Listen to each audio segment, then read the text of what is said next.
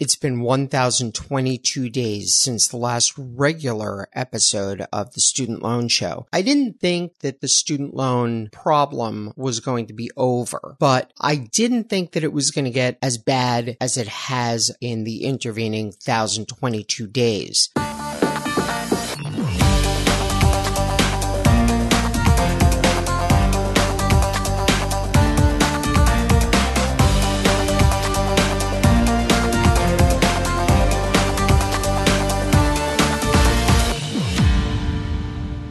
In October 2016, public service loan forgiveness did not exist as of yet because nobody had gotten to the required 120 regular monthly payments under an income driven repayment plan and a direct loan while employed in a qualifying entity. So PSLF hadn't hit and things were looking kind of shaky, but I thought that, I thought that we were going to be okay. The U.S. Department of Education had been working really hard for borrowers. The Department of Education had voted in June 2016 to end the ability of ACICS, which is short for the Accrediting Council of Independent Colleges and Schools. They had decided to revoke ACICS's ability to accredit schools. Now, ACICS is an accreditor of primarily for-profit colleges. And because of the irregularities and the difficulties with for-profit schools in the lead up to June 2016, including the fairly abrupt shutdown of Corinthian colleges, ACICS had its accrediting ability pulled. So we were on the right track with that. The for-profits were definitely under some really strict scrutiny. And after holding a series of negotiated rulemaking sessions, the Department of Education under the Obama administration had published an expanded final rule regarding borrower defense to repayment. Now that didn't happen until November 1st, 2016, but the writing was on the wall as of October 2016. We had new borrower defense to repayment regulations that were going to be implemented as of July 1st, 2017. Five private collection agencies that were uh, under contract to attempt to collect defaulted federal student loans in 2015. There had been an audit done showing major problems. Five of those private collection agencies had had their contracts pulled. So the collection agencies were being cleaned up. The rules when it came to for-profit schools were being cleaned up. And um, the Department of Education was really making strides towards doing some really good work on behalf of borrowers. Uh, at the end of 2015, revised pay as you earn, the most recent income driven repayment plan had come out and that was proving to be uh, exceptionally helpful for a large percentage of people that I was speaking to. Things weren't great, but they were certainly on the right road. Well, in November of 2016, of course, there was a presidential election and the tide quickly turned. The Secretary of Education, who was nominated and confirmed is the daughter of a billionaire industrialist, the wife of the former CEO of Amway. She's never attended a public school in her life. And I would be amazed if she ever had a student loan. There would be no reason for her to. Her family's got plenty of money. She's got plenty of money.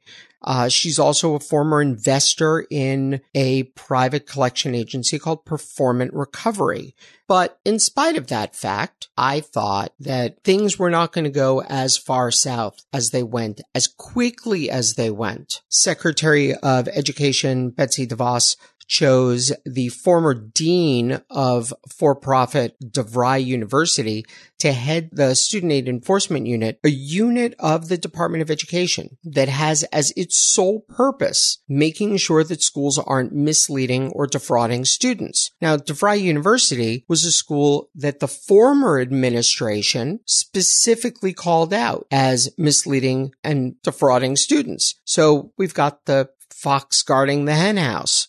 In 2017, two of the private collection agencies that had been fired in 2015 were brought back and their contracts were renewed and they're, they're back online and doing their thing. Public service loan forgiveness started rolling out in late 2017. And, um, though there have been difficulties, largely not the fault of the Department of Education, credit where credit's due, not their fault there have been difficulties, but over a million borrowers have now gotten their direct loans forgiven under public service loan forgiveness. There's another million being tracked, which is great, but the federal student loan servicer that tracks borrowers who are headed towards public service loan forgiveness is not really able to keep up with that demand. So there have been servicing problems, delays, issues, discrepancies, even when it comes to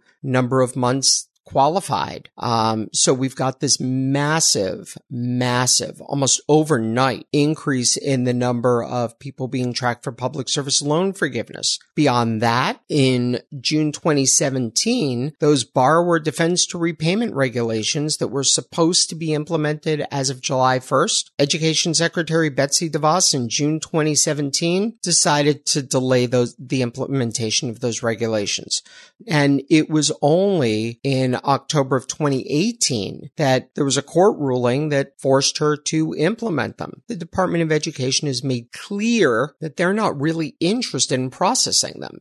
And in fact, borrowers who have submitted a borrower defense to applica- uh, borrower defense to repayment application, they haven't been approved. They haven't been denied, but they haven't been approved. Nobody's been approved. All of these applications are sitting in a pile. So all of these students are sitting in limbo. Meanwhile, in April 2018, the Department of Education restored the accrediting power of ACICS. Well, you might think maybe the for-profits have cleaned up. Maybe things are better. Not really. In 2017, 191 schools closed. So that's for-profit schools as well as non-profit schools. In 2018, 218 more schools closed, for-profit as well as non-profit. Amazing changes have happened and none of them have been positive. Well, the million people who have been approved for public service loan forgiveness, that's, that's certainly good, but everything else is just not going in the right direction. Meanwhile, as we sit here, 11.5% of direct loan borrowers are 90 days or more delinquent or are just plain in default. And in fact,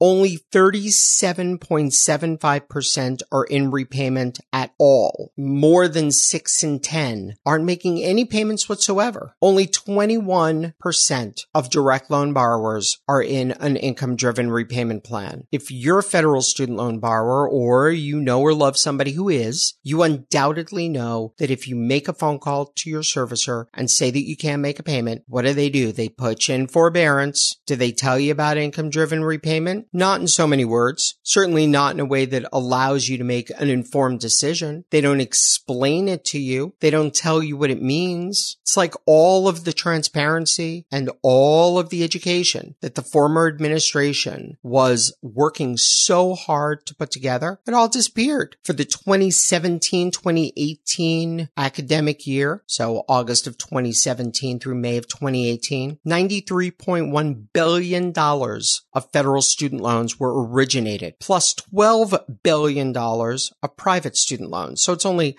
about 11%. Annual borrowing per full-time student for 2017-18 academic year, $23,020. You know the rest of the statistics, 44.7 million student loan borrowers out there, and a lot of them seriously considering leaving the country as a way to escape their student loans. I don't recommend that, but there you have it. 67.7% of all graduates have student loans when they walk out the door of school. Student loan debt for borrowers 60 and over, grandmas, grandpas, older parents, has increased 1,256% from 2004, and the hits keep coming. People, we've been in an economic expansion according to what every economist says for now 10 years. Wages haven't gone up. Cost of living has, but wages haven't. Costs of everything have gone up. Sure, we've got low unemployment, certainly lower than it was in 2016, no question. We've got exceptionally low unemployment rates, but it's not like anybody's making big bucks. We've got enormous default rates. Now, granted, it's not quite as bad as it was in 1990 when 22.4% of all student loan borrowers were in default, but annual borrowing per full-time student in 1990 was $2,485. There was a total of $24 billion that went out the door in student loans in 1990. Compare and contrast with 93.1 billion in 2017 and 18. So all of this leads me back to where we're sitting right now. August 2019. We've got an election coming up in just a little over a year. Every single person who's seriously jockeying for the Democratic nomination is announcing their student loan plan. Some are better than others. None of them are going to become law. Mark my words. And it doesn't matter who gets elected, whether the Democrats take the White House or whether the Republicans remain in the White House. And by the way, the current administration has some thoughts on student loan reform as well. If you seriously think that a proposal that forgives every student loan that's out there is going to pass, if you seriously believe that, you are sorely mistaken. Money makes the world go round. And the government couldn't care less if it's going to help you or it's going to hurt you because you're one of hundreds of millions. And the fact that you're struggling, it doesn't really matter to the 1%. It doesn't matter to the lobbying interests. It doesn't matter to Wall Street. It doesn't matter to all of the people who have their fingers in this pie. Would it be great? Sure. I would love nothing more than to be put out of business because my skill set is no longer needed. I can find something else to do. I'm okay with that. I don't think it's going to happen. I'm sorry to burst your bubble, but the reality is that the change that you want to have happen, you're going to have to make that change. You're going to have to make some alterations in the way that you look at the world and the way that you plan for your future. You're going to have to become educated. You're going to have to know the rules rules to win the game. This is all a game. It's not a particularly fun game, but I tell you, it's not a game that's going to end. The student loans aren't going to go away. In fact, I would say that there are going to be more programs available, not fewer. It's going to get more convoluted, more confusing, more difficult to understand. So why am I back? after a thousand twenty-two days? Well, I'm back to speak truth. I'm here to wake you up. I'm here to give you the tools, the knowledge, and the information and the answers that you need to be able to make your financial future better than your financial present. I'm going to teach you the rules. You're going to win the game. How do the rich get richer? How do the wealthy hold on to their money? Well, they know the rules of the game and they play it better than anybody else. The wealthy just play the game better. They've been doing doing it for a lot longer. They've got a better understanding and they've got an army of people coaching them along. I'm your army of people when it comes to your federal student loans, your private student loans, anything educational debt related. The student loan show is your guidebook, your playbook, your roadmap. You're going to come out the other side of this a whole lot better than you were when you went in. A lot of you may not have the ability to go out and start spending money on professional assistance. So if you've got a question, I want you to go to studentloanshow.com forward slash contact. There's a contact form there. You enter your full name, your email address, your phone number, and your question. Those questions, I'm going to answer them. This show is going to help you level the playing field. We are going to bring fairness to a system that is inherently unfair. The government wants to keep you in this position. They want to keep you in debt. They want to keep you scared. They want to keep you uninformed. They want to keep you confused. My job is to help you avoid that outcome. I want you to go over to studentloanshow.com forward slash contact and I want you to ask me your most burning questions. I want you to spread the word to your friends, your family members, everybody that you know. My name is Jay Fleischman. I'm a student loan lawyer. You can find more about me at studentloanshow.com. You can contact me. I'm going to see you back here next week. See you then.